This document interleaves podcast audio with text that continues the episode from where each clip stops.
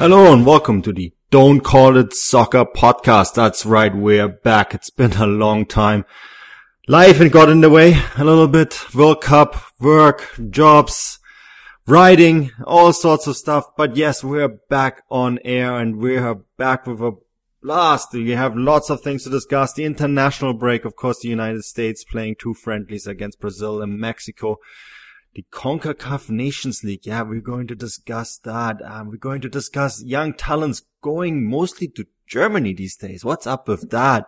And then an update on Major League Soccer. And joining me to discuss this, and this has been the man from day one pretty much, Jack. It's Jack Grims. It's been so long. I feel like I have to reintroduce you. What have you been up to lately? yeah, it's like you said, Manu. It has been a while. Um, it was a a busy summer of World Cup action, finally getting back into kind of a regular flow. And for this club season, even though Major League Soccer doesn't play on that calendar, but it's good to be back. Yeah, it is good to be back, and yeah, it's it's been kind of weird um, because I missed the chunk of the the Major League Soccer season being at the World Cup myself. So um, yeah, it's it's good to be back in the flow. Um, but Jack, we're not alone. We used to do this just the two of us. But um, we brought in help and uh, to join us. And Rudy, um, you have a very German sounding last name, so I'm just gonna go with the German and uh, go with Rudy Rudy Rödiger. Um, who are you? Tell us a little bit about yourself. Um, floor is yours. Who, who am I? Um, I'll give you the Cliff Note version. so I'm actually an American uh, with the German heritage, but um, we kind of got to know each other when I traveled to Lithuania to become the first American to coach in the Antraliga or in Lithuania, period. Um, but I've spent a lot of time working in the American college game as a coach, a scout, a referee, administrator. Um, recently, I've come back to the U.S. where I'm working at a community, a two-year college. Uh, won't want to call it a community college per, per se, but uh, over the last five years, I've worked with players from like 40% of the Caribbean.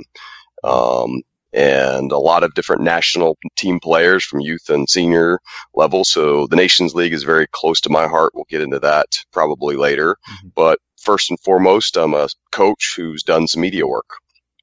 Yeah, man of all trades. Um, um, boys, so I got two Americans on the show and, uh, one with a German heritage and then a German Canadian in me.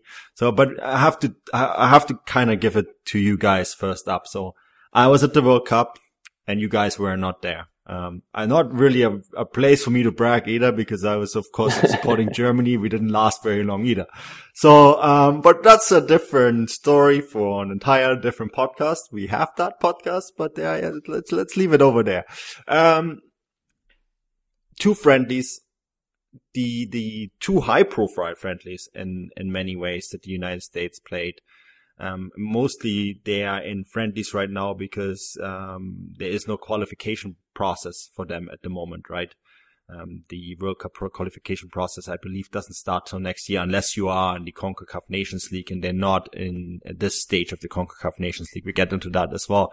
So they have um, a lot of time to play friendlies.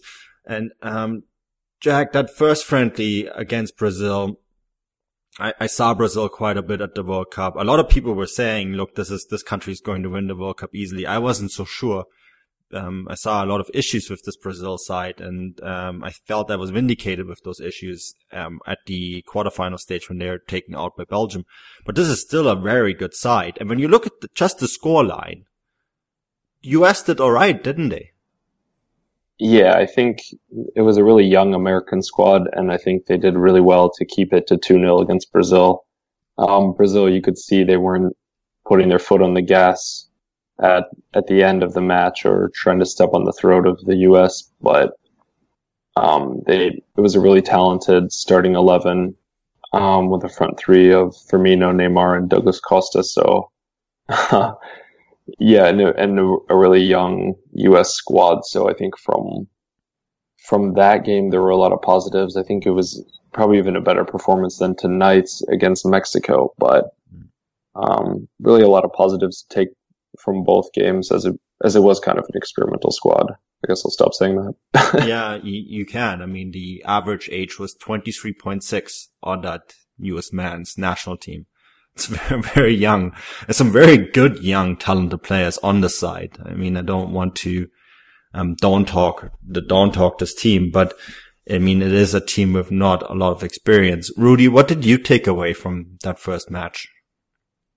I, I think Jack put it very well that it's the the difference in the the teams from then and tonight was was pretty big. I mean, you had a lot of players leave, um, but it's it's such a interesting thing with an interim manager who, hopefully, no offense to Dave Sarachan, won't be around in the near future, but he's had it for a long time, and he comes bringing in and giving these players debuts and opportunities. That the U.S. did well against Brazil, but I don't feel like Brazil really wanted to be there. you know, yeah. they really just were kind of in third gear the whole time, and that that really shows where the U.S. is at the moment. There's that big gap. You don't have leadership, and you know to be trailing at two 0 at halftime, and then it was just kind of like a, a, total friendly in that second half. Yeah, five substitutions on each side. I, I feel um, that friendlies when they descend into that substitution quagmire, then it's the game is pretty much done, right? And that's that's a real big downer on friendlies. I find they usually have a very good first 45 minutes and then everyone realizes, oh, well, well, I have to play another friendly and then uh, 10, 10 days I have to go back to Europe to play Champions League and Bundesliga or La Liga or Serie A or Premier League. Um, better not getting hurt here. So you always see the first 45 minutes as a ride and the second 45 minutes is basically squad rotation, um, a little bit similar to hockey. Um, so I guess the first 45 minutes then is really what we have to look at isn't it, Rudy? Yeah, it is. And I think the thing that really showed is like to me, Bobby Wood can't be the guy that carries us forward. Like that's we have an exciting, unique midfield, but we're pretty terrible up front still. Um, you know, as much as I don't care for Altidore, the scary thing is he's our best striker. Would you agree with that, Jack? Yeah, I don't know. It seem it seems like there's not really a lot of talent up front at the forward position, and mm-hmm. someone is going to have to emerge. That's what they were talking about on ESPN tonight yeah. at the of the broadcast of USA Mexico, and yeah, Gyasi Zardes played as a lone number nine today at first, then Bobby Wood came on, mm-hmm. but Zardes is hold, he is decent hold up play. He's been smarter with his touches there, but I just don't really see any of the current crop of guys that the United States has being the being the forward or one of the forwards on the roster in 2022. Josh Sargent. I mean, I I get to see him quite a bit over uh, in Germany, and uh, people at Werder Bremen really highly rate him. And um, I've been asked. He just scored, I think. Yeah, um, yeah, he did. Weekend. Yeah, he did, and he was he was uh, he asked um, Dave Sarachan to stay at home or stay over in Germany, right? Because he he's working hard to make the first team there.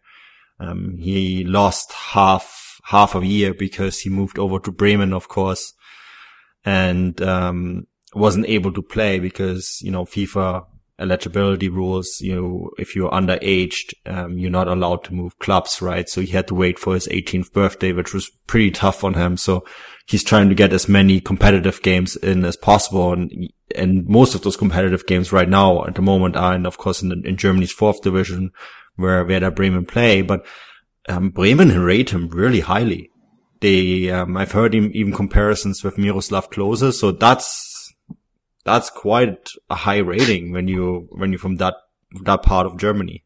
Yeah, that I think that shouldn't be taken lightly, and it's good that he he wants to stay over there, get those reps. It's a good level for him, but maybe seeing in the future, maybe two years down the line, I guess, seeing Josh Sargent and Timothy Weah uh, mm. up top for the U.S. because Tim Weah looks a lot better as a, a forward or a secondary striker than out wide. Needs to play, of course, as well, right? I know that yeah, Thomas Tuchel yeah. really, really likes him, so I think he's going to get this playing time. Um, and that's, I mean, that's maybe where we do the transition to tonight's game, or by the time this podcast comes out, um, last night's game. Rudy, um, the Uni- United States and Mexico, that's a big rivalry. Um, I mean, people will, we have a lot of listeners who are not American or not Canadian or not familiar with CONCACAF. Um, how big of a rivalry is it? It's kind of what uh, both sides live for. You know, as the Americans have risen, it's been nipping at the Mexican heels, but it's, I mean, you could even hear it in the stadium that's in Tennessee, and you would think, oh, that's going to be a home field advantage for the U.S. It certainly was not. Every time Zach Steffen took a goal kick, um, wondering if the Mexico Federation is going to get in trouble again. uh, there's, yeah, a, lot, there's, a lot of goal kicks. I, I kept hearing it. Yeah. Yeah and that, but that just you know it goes down to the core. And I've got uh, some players that uh, are of Mexican descent. They're Americans, and guess who they root for? They don't. They don't root for the Americans. So it's it's there. It's definitely. I mean, houses are divided in America because of the the background, but it's the Mexico U.S. thing. It's massive. I mean, I don't know what I can compare it to in Europe, mm. but they're the only two teams in CONCACAF that really are year in and year out there and so that's you know just rises the rivalry uh, mm. a lot. Yeah, I think yeah, that's especially. It, sorry. No, you go, Jack. I, no, I was gonna, you. gonna say, especially as now that's going to be a thing. The Campeones Cup pitting the Liga MX champion against MLS champion. I think that's an interesting competition because we don't always see direct competition between the two leagues. And obviously Mexican teams dominated CONCACAF Champions League. Yeah, although this year, I mean, this was um, during the time that we took the break, right? And uh, Toronto came very close. Toronto knocked out all the top teams, all the Liga MX top teams, and then fell to the weakest Liga MX yeah. team in the competition in the final, which was, of course, a, a huge disappointment. I mean, Toronto have been probably fighting from that hangover the entire season. Um, it's something that we can probably chat about when we get to the MLS section of this podcast. But um, we all expected Toronto by the time they got to the final because they they knocked out uh, Tigres and Club America to get to the final. So basically, the two biggest hurdles, right? And then uh, play a Chivas side that has been basically struggling for the better part of a year, and that's where they fell. so I, I think that MLS has gotten very close in terms of competitiveness. Um, of course, Mexicans, they're not going to like to hear that. Um, and I mean, we we covered the we covered the Liga MX quite extensively uh, on the Football Crowd Network, and I, I've seen a little bit of a drop in Liga MXs, and I've seen a, a, a massive spike in performances in MLS. And I mean, when you look at the moment, um, this U.S. national team has not made um, the World Cup but there's a lot of very young talent that is maybe not quite there yet, but it really seems to get, you know, really seems to be that in the US there's almost more talent at the moment than there is in Mexico. And then in, at the World Cup, um, Mexico beat Germany, right? Um, they did beat South Korea, which, um, was to be expected. And then they never really showed up again at the tournament. And, um, Osorio has since left. He's taken over the Paraguay role. Um, they uh, really, like the US at the moment are looking for a head coach. Uh, Tuca Ferretti has taken over the role for Mexico. He's doing both the Tigres head job and the Mexico job, which is of course difficult. They got beaten 4-1 by Uruguay going into this match. Um, so where are they at at the moment, Rudy, when it comes to the development and what does it show you when you look at CONCACAF as a region as a whole when the two powerhouses right now are completely in transition? I think um, it's one of those things that Mexico, while they may not be producing as much, um, the the young guy for tonight for Mexico, well, he's better than probably anybody but Pulisic. Mm. Um, and so like they're still producing these high level, maybe not as many, yeah. but he gave the Americans tons of problems in the, in the first half.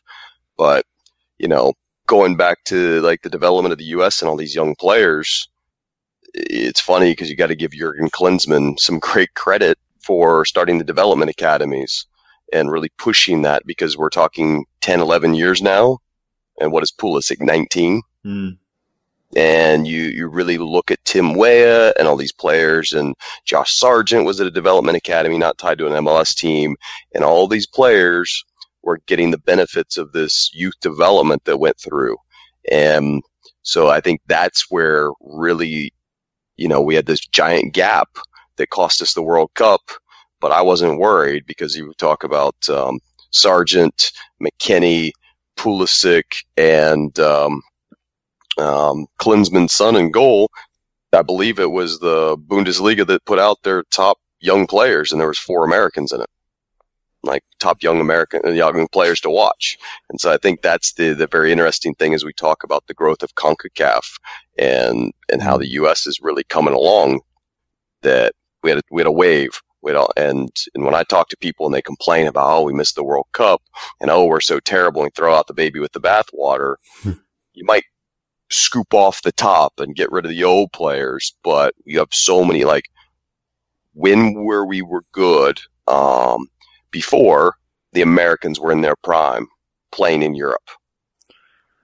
Yeah, Jack, I feel like that's kind of music to my ears. I was very critical when, when Klinsmann was fired because I, I, I don't think he's, um, he's not a tactical mastermind. He never will be, but he's a builder. You know? Yeah, I think, I think it's a shame that, uh, the events transpired kind of the way they did because if Klinsmann could have stayed on as a technical director, maybe setting some of that stuff up behind the scenes and not having as much of a role with the first team. Even even if he is a good motivator, you're right, he's not a tactician. Mm-hmm. But um, it's interesting. And going going back to Rudy's point about Diego Lainez on Mexico, he had a fantastic game, and really is is a player that I, w- I want to watch going forward a lot for Club America. Yeah, he did some things where uh, was it Miazga who got floored? no, no, Will, Wil Trapp. Uh, Wil Trapp, yes. Still um, looking for his ankles. Yeah. I'm still trying to figure out what, uh, Lainez did there. I think I would break both my ankles, uh, even attempting that trick. Um, it, it, it, yeah, he looks like a real talent. I know that there's a lot of teams tracking him closely. He's only 18. He's, he's very frail body. I mean, I looked up his uh, stats. He's only a meter 67 tall. Not sure what that's in feet. Five foot. Yeah, five five. Five five. Not not tall. Um, yeah. So Miazga was was referencing. yeah, that's I did. That was definitely Miazga when it was pretty funny. Yeah. But um, I mean, that's the, you. You guys are right. I mean, that's a, an extraordinary talent. But um, in the end, it was another talent that scored the goal, right? Jagger and then Tyler Adams, and uh, this is a player um, who, I mean, this is pretty much an open secret, is going to RB Leipzig in in January, right? So um, another American talent heading over the pond um, to play in Germany, um, basically been called up, let's say it that way, by Rangnick. Um, what did you make of him today? Yeah, it was uh, it was fantastic. I think stamina by him late in the match on that run to score a goal. He was kind of the second runner into the box and got the ball from Antonee Robinson, who I think it not to get distracted from this, but I think it's good to see him called into the squad and offers more on on the left wing, if especially if Yedlin's going to be used on the right. Um, but yeah, mm-hmm. anyways, back to Adams. Showing that stamina late in the match, getting into an intelligent position. It was his first goal for the United States, and it's not someone that you expect to score a goal but it's it's good to see him getting that reward, getting on the score sheet, and like you said, he probably will follow Jesse Marsch to Leipzig at least after the MLS season. Mm, yeah, I, I, mean it's it's. I, I, I just wrote an, an in-depth article on him uh, for Pro Soccer USA where I do cover the MLS for, right? And they've put me in charge of, of tracking all these, um, the North Americans abroad, they called it on top of my Vancouver Whitecaps coverage. And it, it, it's, you know, it's pretty much uh, I, I, mean, it's not done until the guy holds up the shirt. Although in this case, he'll just take his, he'll just swap out the Adidas for the Nike, right? Uh, everything else stays the same. Um, he doesn't really have to get used to, to, to a huge different, to hugely different environment. As you said, Jesse Marsch is the assistant coach at RB Leipzig and, um, of course, it's an interesting relationship because Ralf Rangnick is also the sporting director at the moment because they just, um, they're just basically working in an interim basis until Julian Nagelsmann takes over um, next season. so Jesse Marsch is a bit more often as an assistant coach because he runs a lot of the day to day things when Rangnick is, is trying to chase down transfers, um, including this one. So, um, I think he's going to walk into an environment that he's very used to. And I think, you know, judging from what I've seen, I've seen him, um, in Vancouver. I've seen a few games. When I wrote this article, I had to, I had to watch a whole bunch of videos on him. Um, you says he's not, it's not expected that someone like him does score goals, but when you look at his runs, um, he's quite aggressive in his runs when it comes to going forward. And usually when he does score or when he does something spectacular, and I don't think he does it often enough, it's, it kind of like you, you, you stand up in your seat and you're like, wow, what did he do there? Um, which is something that's quite rare, especially when you have, um, a deep lying defensive midfielder like that. Um, and that's, that's something I found curious. I'm curious to think, hear what you think, Rudy, because I mean, as a coach, as someone who watches players like that all the time, what does, what stands out for you when you look at Tyler Adams? Well, he is a fantastic talent. And it's the funny thing because tonight at training, my team, we worked on a pivot to midfielders. Mm-hmm. And there was a couple times where Tyler Adams shows that immaturity and he kind of lets people go because he knows he's athletic, because he's got the endurance, and he's not the safety first. He wants to go a little forward, and it was like McKennie's. In, I hope it's not a big injury, but if if you didn't see the match, McKennie went off in the first half, mm. and there was no contact. He actually said the sideline reporter said there was no contact, but he was concerned of his knee. Mm. So when he went off, it changed the shape because uh, Julian Green came in and but you know they started Acosta, another number eight on the wing on the right, and I think in that first half Adams really was kind of sorting out because he was more playing on that right hand side, trapped behind him.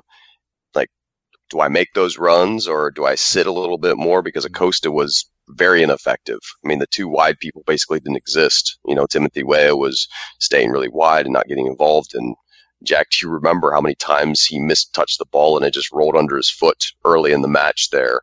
I was thinking the first 10 minutes he probably had three to just go out. But back back to you know Tyler Adams, he's got to get polished, and I think going to Europe is what he has to do because he gets away with it in MLS as much as the league's mm. improved. He's just not challenged enough. And it's interesting too that you bring that up about Weston McKennie, and I I saw a tweet I think uh, Steven Goff saying that it was a knee sprain. So mm-hmm. hopefully it's not not more serious than that. But yeah, non-contact injury. You do worry about that. But with with McKennie and Adams playing next to each other, people are always talking about how McKennie's the guy that goes forward and Adams kind of stays back as that safety valve. Although tonight with Wil Trapp sitting behind them, neither of them were doing that. But it would be interesting to see if Adams was given more freedom to go forward if he he does seem pretty intelligent if he could wind up in some of those um, more dangerous positions for goals like that because it was an instinctive finish. It wasn't shot from outside of the box placed into the corner. Um, but it, it was good power and obviously enough to beat the goalkeeper. Mm, I, I guess if there's any place in the world where he's going to learn that is with Ralf Rangnick and then um, Julian Nagelsmann. I mean, yeah, totally. I mean, when you when you look at what Julian Nagelsmann has done with the young players in Hoffenheim, um, guided them two times to a top four finish in the Bundesliga, and we were saying the other day on a podcast where would he where would Hoffenheim finish without him? Um, probably somewhere in the middle of of the pack in the Bundesliga, right? Uh, he's he's a fantastic coach who will get the optimum out of any player, and it will be really interesting to see how. Um, Tyler Adams fits in there. Um, maybe to wrap up the, the Mexico game, guys. Um, is this, I mean, is this just, do you just take that 1-0 victory and you say, okay, great, we won, end of story, we beat our rivals? Or is there something that you can really take away from this, Rudy? I think, you know, it's one of those things, it feels good to win, mm-hmm. but the U.S. backs were against the wall in the first half, like entirely just defending, def- they weren't getting outlets. People were standing. They weren't checking two. And if they weren't checking two, they weren't going forward. It was very pedestrian and kind of being just passengers on a bus instead of trying to drive it. And things started to mm-hmm. really open up when there was a red card in the second half. You know, if that doesn't happen, this is probably a nil nil or Mexico grabs a goal or two or three. And that's where you've got to look at is like, yeah, it feels good to win, but the performance was still not good from the U.S. Mm-hmm. in that first 45 minutes, and that game can turn on its head really fast. What yeah, I would, I would, have to, I would kind of have to echo that and say that I hope the scoreline doesn't kind of cloud the process or have have people thinking, oh, the U.S. is okay because they beat Mexico, and also it was only a 2 0 loss to Brazil, you know, against a really good Brazil team because the, there were definitely problems and lack of structured build up play. Uh, Zach, Zach Steffen was really good in goal, though, and should be the number one going forward for sure. But, uh, yeah, if, if Zaldívar doesn't go in with two feet on Wil Trapp, then it's, it's going to be a different game. Yeah. And, all, I mean, also, uh, you mentioned earlier, Mexico lost 4-1 to Uruguay mm. on Friday, and only one of those players, I think, um, was it Edson, Edson Alvarez, I think, was the only player that remained from that starting 11. So it was a, total, a totally a changed team for Mexico. That's a good summary, guys. I guess we'll just move on here to um, something completely new and uh, those European listeners that are listening in the CONCACAF Nations League. Um, yeah, that's the, uh, I guess the copy of the UEFA Nations League. It's a little bit of a different setup altogether. Um, the reason why we're bringing this up is because uh, Canada played in this um, tournament for the first time. Um, they were facing the U.S. Virgin Islands. I have to absolutely lie uh, if I would say I know anything about them. I know that Canada absolutely trashed them. Um, a fantastic 8-0 victory. Um, lots of goals, which um, sounds about right. Um, but this is Canada we're talking about. We're getting into some of the good things that are happening with Canadian soccer in a moment because there's lots of good things happening. But, uh, Rudy, I feel like I have to go to you with this, uh, you, uh, CONCACAF Nations League and, um, the many, many, many Caribbean islands that seem to be playing in it. Um, because. I'm counting 34 countries, um, and pretty sure Canada is one of the few that's not a Caribbean island. Yeah, in this opening round, it's you know, I, if if my summary on what this Nations League does, it's so important to these small countries because I've got you know like ten players I've worked with who have been capped at the youth or senior level for the British Virgin Islands. You know, the mm-hmm. neighbors to the U.S. and they're a country of twenty four thousand people roughly. Mm-hmm. The last time they played was in the uh, uh, Caribbean Cup in 2016 before this summer, and because it's think they played only in official competitions. Okay. They were never playing friendlies. Um, you talk about the finances for these small countries and being able to put on a training camp and whatnot. And by the way, all the players I worked with are either youth or collegiate players.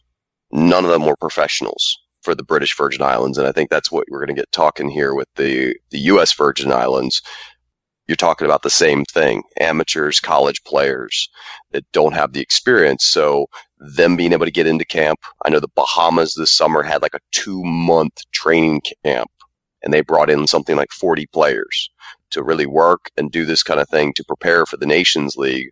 So it's going to help rise the level overall because you're getting these people in training them working on them going to play other teams uh, the British Virgin Islands went to the, to England and played some some friendlies in their preparation over the summer. So like that was not happening before. When my players got called up in 2016 out of actually college spring semester, they go over. They had like three days, played a match, had a day off, played another match, came home. They weren't even gone a week. And so that kind of preparation doesn't do anything for the, the those small nations who need it because you know, they're they're utilizing the college game in the U.S. for the really small countries. Uh, I'm in a school right now and we're struggling, and I've got five players that have been capped at youth and senior level at various Caribbean countries. One of them was actually late to our preseason because he was with um, Dominica mm. for their preparation. He did not get called into the game over the weekend, thankfully for us. Um, but I would have released him. Um, so so that's kind of the the crux behind all of it. It's really beneficial. It's going to be huge for finding more of these talents because the Caribbean and Africa, in my opinion, are the two final frontiers of finding talent. Mm. It's it's not just for them either, though, Rudy. I mean, we look at Canada. Um, for Canada, when they go out, and they usually do, unfortunately, go out before the hex starts. You know, the final World Cup qualification group, which is which is a big tournament in in Concacaf and an important part to really grow as a country. And Canada hasn't been in that in, in quite some time. And for them to get those games is really important because it kind of closes the gap between two World Cup qualification cycles, doesn't it?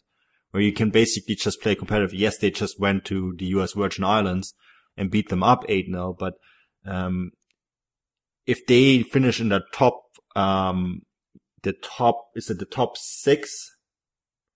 Yeah, top six brackets of the, the current qualification circle, they will be placed in League A um, of the of the CONCACAF league. So what we're looking at right now is basically they don't have a coefficient standing like they did in Europe. So the smaller countries, the ones that did not make the hex, they're currently trying to get placement. Right, this is the stage that we're at right now. And um, once they are in uh, placed, um, for someone like Canada to be placed in League A, which I which is I think is the expectations, or even League B, that's an additional two to three games between World Cup cycles, which is really important for them. So yes, we're laughing a little bit that they're going off to US Virgin Islands and absolutely destroy them. Um, I mean, this, this has to be the expectations to a certain extent. But for Canada right now, it's, it's really key because Canada is, is similar to what's going on in the United States. There's a bit of a golden generation coming up because of the, what, what they're doing in Toronto, what they're doing in Vancouver, what they're doing in Montreal. Um, a lot of young players. I mean, we just saw Alphonso Davies going to Bayern, right? Um, the biggest transfer in outgoing transfer in MLS history once, once he's hit all his bonuses.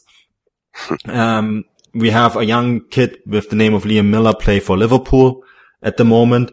Uh, Jonathan David, a player that no one really heard of until he started tearing up the, the league in Belgium. Um, another striker, Kyle Larin, of course, right? Um, there's a lot of good talent coming through through um, the ranks. And um, on top of that, you have the Canadian Premier League coming in next year, right? Which will open the door to even more talent. So for a country like that, it's really important. And it's not just Canada. I mean, we're looking at places like Nicaragua, Nicaragua, El Salvador, um, some of the bigger Central American countries that have a hard time going into the hex as well. For them, this is really important as well, isn't it? Uh, that's a very good. And, and this first stage is a bit challenging. Well, I mean, we'll get into the, that, but it is so important that these countries are able to play and you get more opportunities because North America, Central America, and the Caribbean is behind the rest of the world where the game started so much more organically. Mm. Yeah, it's it's it's fascinating, and I mean, um, I, I'm really curious. I think that what we're all waiting sort of is that next stage, right? Um, Canada has a couple more games in, in this tournament. Um, really think that they're going to breeze. They're playing Dominica next. Uh, what do you, ex- what can we expect from Dominica? Um, considering that you have a guy who's actually plays for them. Uh, Dominica. Dominica. Because they actually said it on the broadcast. I heard the CONCACAF broadcast and I was like, hey. Um, so the thing about Dominica has been since they've been kind of they've been going through a growth and um, Fitzjolly is his name, believe it or not. Um, I always tell him it's uh, he's going to be a great Christmas song, but uh, they they've not won matches, but they've not lost, and this has gone back for for their friendlies recently. So it's going to be interesting because Canada lined up against the U.S. Virgin Islands in a two-five-three formation. Yeah. Which is, uh, you know, like, will they do that against Dominica? That'll be the question, or there'll be a little bit more of a seriousness because Dominica's got some players that are going to be, you know, more on the professional side. Um, you know, my player is quite, quite good. And, you know, he's not gotten a sniff at an actual senior cap yet. He's been capped at the youth levels but he gets called in and he sits on the bench. And, you know, they're, he's a defensive mid. So here's a team that's not winning and they're looking to get wins. So he's not getting brought on. So, but it'll be interesting to see how Dominica lines up in that, um, against Canada. But I would say you're probably looking at with the likes of you know Larin and Davies and you know Junior Hoilett and, and go on and on and on. Uh, Jonathan North Osorio as well. Mm. You got to consider there's probably going to be you know three or four goals in that game for Canada. Yeah, this is possibly the biggest, um, the, the the most depth I've ever seen a Canadian national team my entire life. I mean, um, they, every single player, we, they used to call up players that didn't even have, where they weren't even attached to, to clubs when I first, yep. when I, you know, first started, uh, following Canadian football as a kid. Um, and now every single one of them plays at least MLS. And as I said, I mean, um, Borjan is now, now playing Champions League with Red Star, right?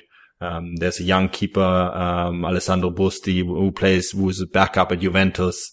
Um, there's just so much talent coming through. There, there's a young kid playing for Barcelona. Um, he was, uh, sold by Montreal Impact. So there's so much going on. And then of course Davies is, he's, he's just, um, he, it's been sort of an avalanche with his transfer. Um, just at the time when the Canadian Premier League is being sort of ramped up, right? I mean, we have now, um, seven franchises confirmed in the Canadian Premier League. They're hoping for eight.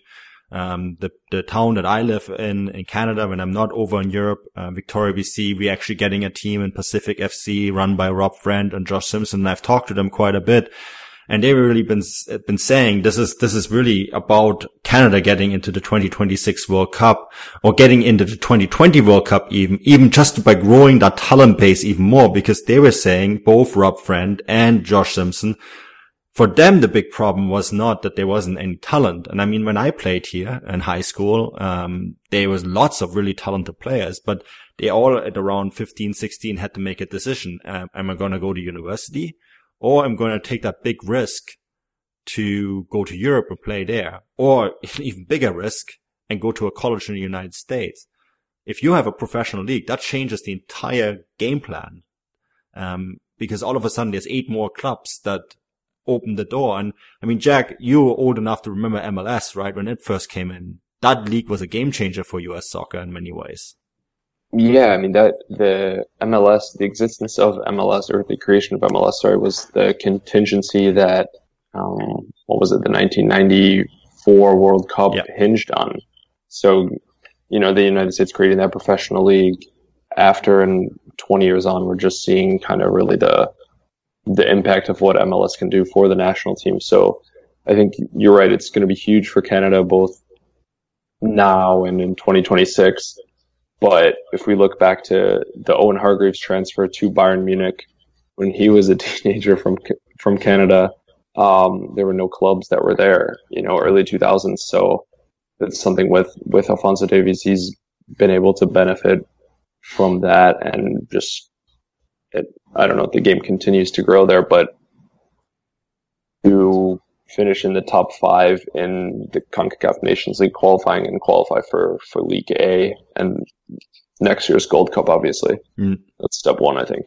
Yeah, I, I think so too. Um, good that you're speaking about Alphonso Davies, and we, we kind of touched on this topic already. Um, lots of young North American players heading to Germany. What's up with that, guys? Uh, I mean, I, I, I'm German and I know we like to play young players, but what makes the Bundesliga such a, an attractive league for Alphonso Davies, Weston McKennie, Christian Pulisic, Tyler Adams now? I mean, uh, you said it earlier, Rudy, there was four players, US players, and I guess next year it's going to be four plus one Canadian in that youth, in that the, the best young talent. Uh, why is that? like why is why is Germany picking them up or uh, how's that how do you want that question answered because there there's several different ways. And I think the, these players are seeing it's great if you go and sign for you know AC Milan or Real Madrid or whoever. But if you don't play uh, what was the Norwegian kid that's disappeared off the face of the earth? Um, yeah yeah. Like do you want to be him? Um, get a nice announcement and then disappear into oblivion? Or do you want to be a Pulisic who gets a chance and through the chances gets opportunity and s- sticks in and then you got what you see those players and obviously if you get one player doing it those guys know each other. They came up through the youth ranks together, and they're going to say, "Oh, I'm getting a great opportunity," and it just trickles down. And once you get those connections, you know, scouting, you make networks, you make opportunity through connections. So, team gets players, and it kind of you develop those hot hotbeds, uh, the honey hole, I like to call them.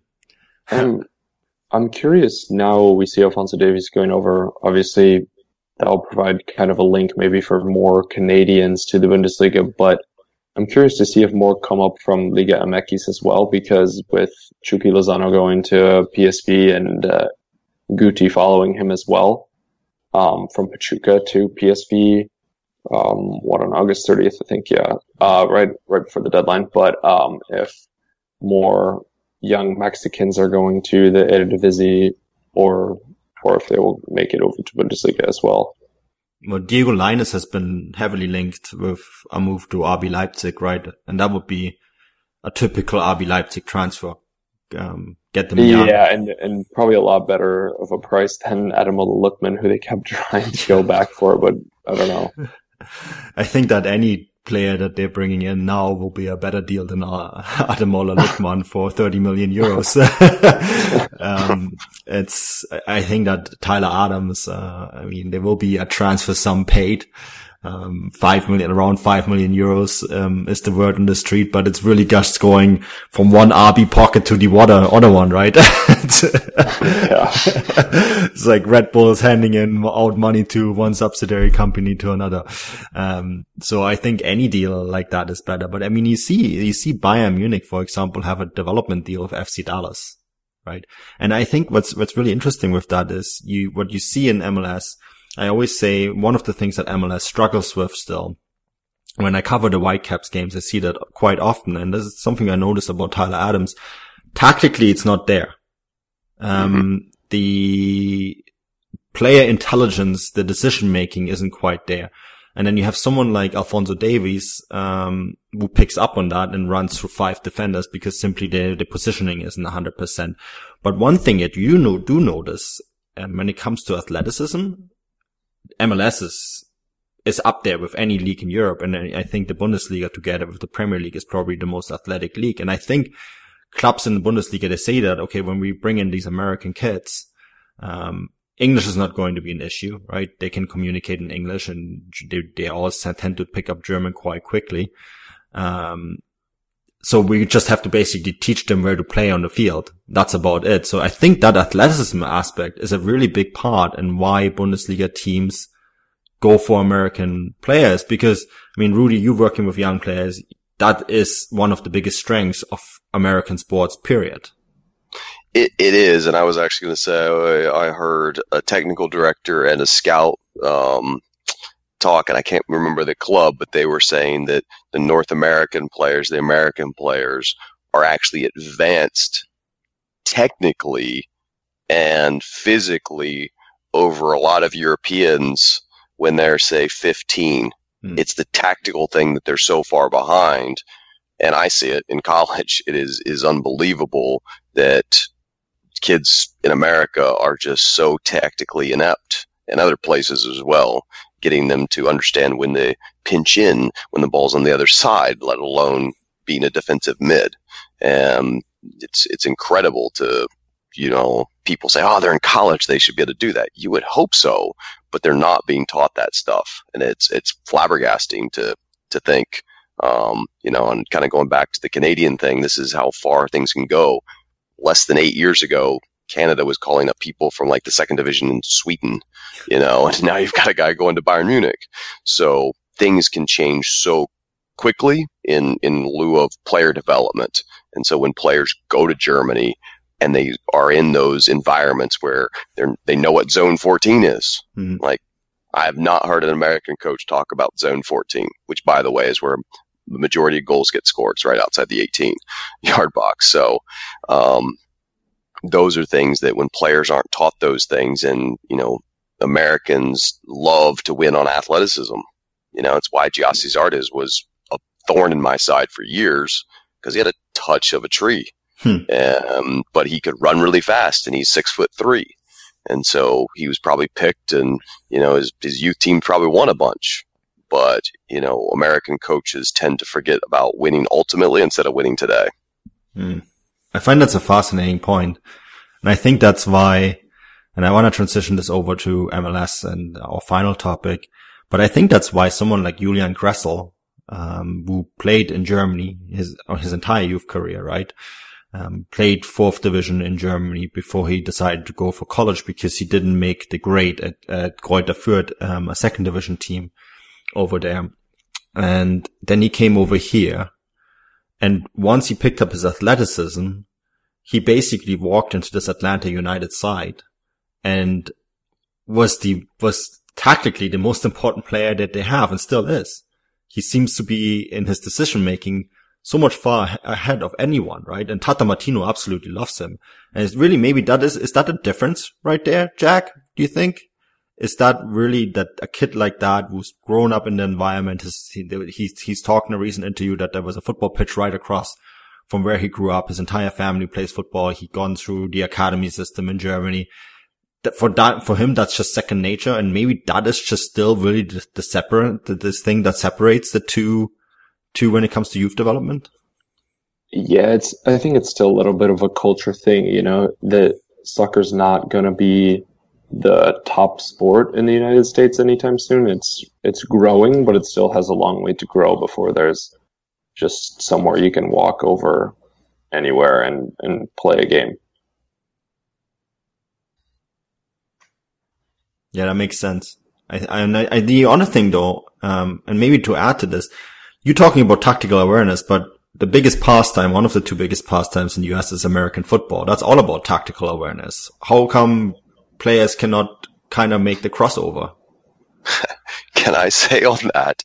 Um, it, it's it's quite hilarious that you bring that up because uh, I'm in my first year at my school and we're going through a giant rebuild. I returned four players and had three months to basically put together a squad. Um, I took an American football player on a opportunity, you know, mm-hmm. squad player, and he started his first two games. Mind you, he has no technical ability. Love the kid to death, but he's out there like picking up things and he'll notice exactly where I want people on corner kicks and free kicks because he pays attention and he's got that training. Played at a super high level in American football through high school, who does film and does all this stuff, and we do film, mm. but not everybody does film. And he's picking up things. He asks the questions, and my soccer players who have grown up playing the game have no clue. In the same thing that this guy who's played soccer for two weeks has already picked up. And he scored a goal in his second game because he puts himself in the position. And if he had the technical ability, he would have scored a hat trick. I'm not even kidding. and it's just like this kid, if I, if he stays with me for two years in my school, who knows what he turns out to be. So it definitely could translate and, you know, picking up things. Actually, I, I listen to film sessions and I watch uh, our football team at my school, which is one of the top producers of NFL talent in the country for junior college. I go to their their sessions to listen and how they coach because it's an interesting, weird thing to pick up from a that such a sport because they are so driven on you know they have their own special language mm-hmm. of for everything and I'm like what are you guys talking about but that that I think needs to be transitioned we, like American coaches need to be gleaning those kind of things um, from our counterparts yeah, I find. I think, I think, yeah, sorry. Go for it, Jack. No, going going on that, there just need to be more American coaches in general, and coaching education is still something that that can come a long way in this country. Hmm. Don't get me started.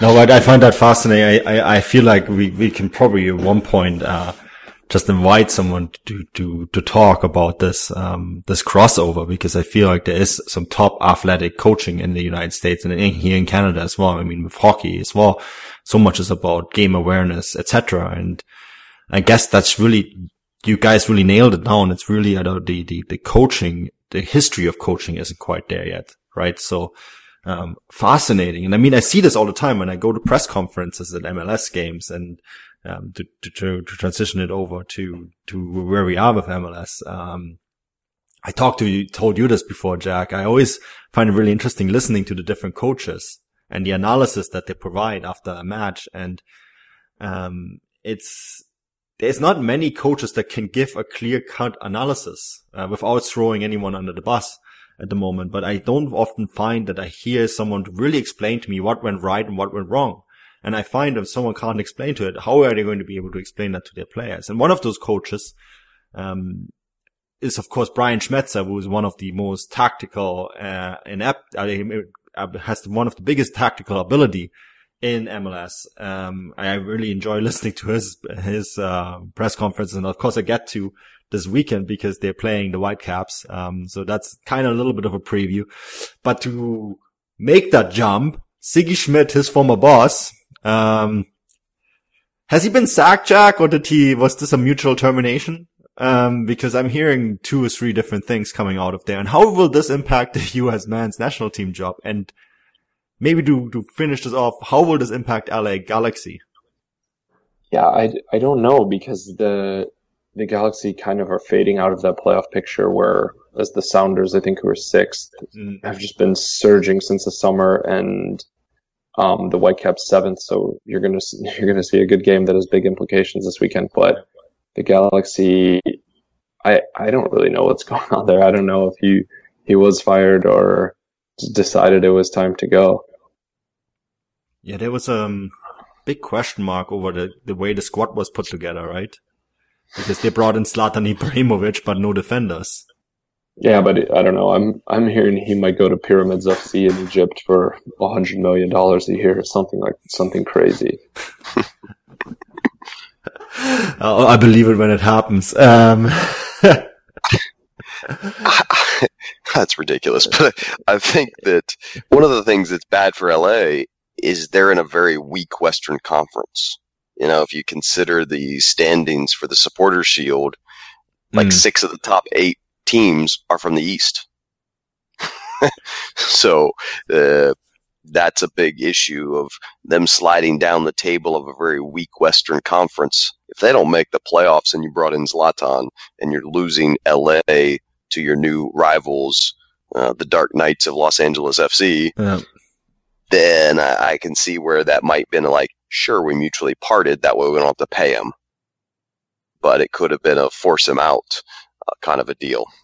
I'm not sure if it's really that conference is that much weaker though, Rudy. And you have to remember the teams out west to do a lot more traveling. Um, and I find that the teams are just more even. So you, you see them, you see them drop points a lot more often.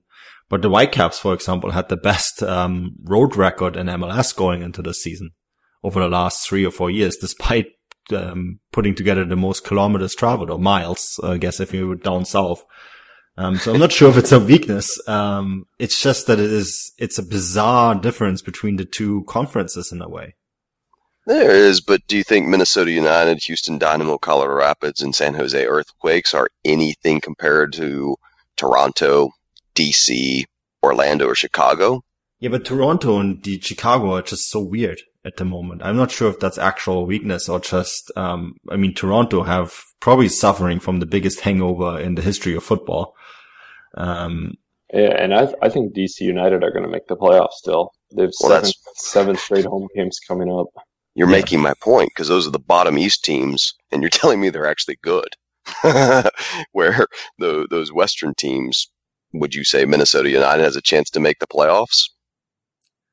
No, I mean, okay. uh, I, am just, I'm just looking at the, uh, the, I like using uh, 538 and they're saying less than 1%.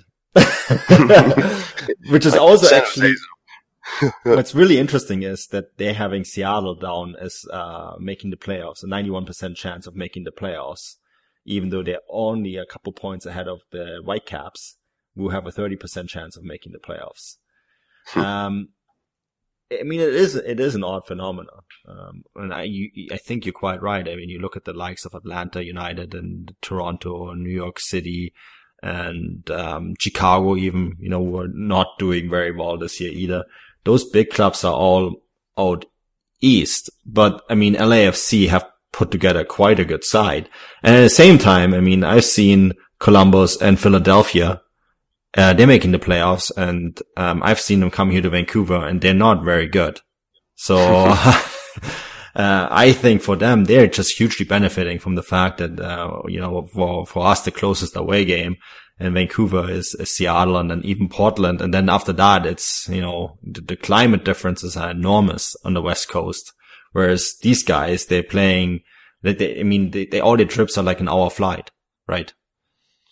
So yeah, but the, I think the climate's an interesting thing too. On on the east, it's not so much altitude as far as temperature mm. change. Because if you go to Atlanta from Toronto, that's a that's a pretty drastic thing. Um, speaking of from living in Georgia for three years, not as north as Atlanta, but we would see 90 degrees in October. Um, so I don't know what that would be. And it's hot. For, yeah, it's hot. um, so that it's an interesting thing in the MLS. I mean, we yeah. of the challenges that that are there, but um, I just think that the the East is probably going to see you know real struggles this year. Um, that the finals probably going to be the semifinals of the West is is kind of the way I or I'm sorry the other way around. Mm. The East is probably going to be the the final the semifinal is going to be there if it's Red Bulls in Atlanta or New York City, and and I think Atlanta is going to be there in the semifinals, if not the final mm-hmm. final. I mean, I, I'd be shocked if Atlanta doesn't win the entire thing. Um, of course, the playoffs make it so tricky. Um, I, I love the playoff model. I think a lot of European leagues should be looking at it. But, uh, I mean, they have a, they have, um, a 59% chance of winning the supporter shield for the team with the most points in a league, right? Overall. Um, and that's, that's a big, big plus to the 36% chance that the New York Red Bulls have. But then they only have a 26% chance of actually winning the MLS Cup despite being the most dominant team in the league. And I, I think that for me personally, maybe to, before we wrap this up, I, I think when I look at this, um, this in particular, the way MLS is set up. There's a, there's a lot of things that I, I, I, like to criticize about MLS. And Jack, we've talked about promotion and relegation. You know that I'm a big advocate of it. But when you look at the fact that we basically uh, will not know who's going to win the title at the end of the season. And I look at most European leagues and it's basically, I can tell you basically who's going to win the, the, the four top leagues. It's going to be City, Bayern, Juventus, uh, and Real Madrid or Barcelona, or likely Barcelona, right? So where's the fun in that? Um, yeah, you already know that in mid September. Yeah, exactly. Don't forget, don't forget PSG. Oh yeah, sorry, I forgot PSG. um, the most obvious one. So five out of five, um, and that's that's not great. I mean, and we even get that in Champions League now. That I can probably tell you the three semifinal. I can tell you three out of the four semifinalists. It's Bayern, Real Madrid, um, Barcelona, and some surprise team and no one wants that.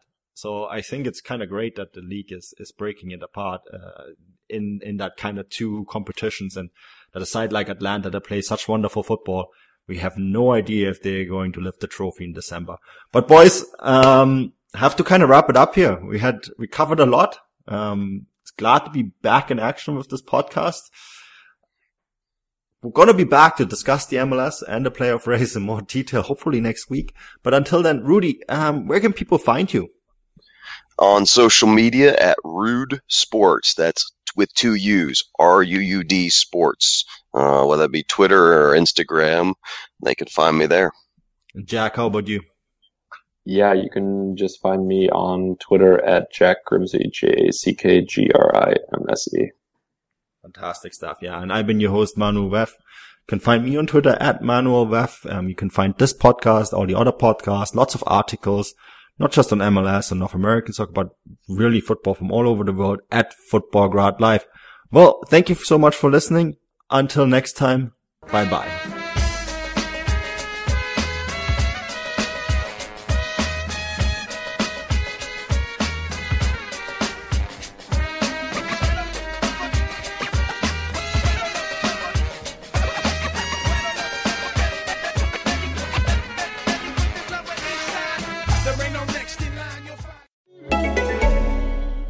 It wouldn't be the holiday season if there wasn't candy, right?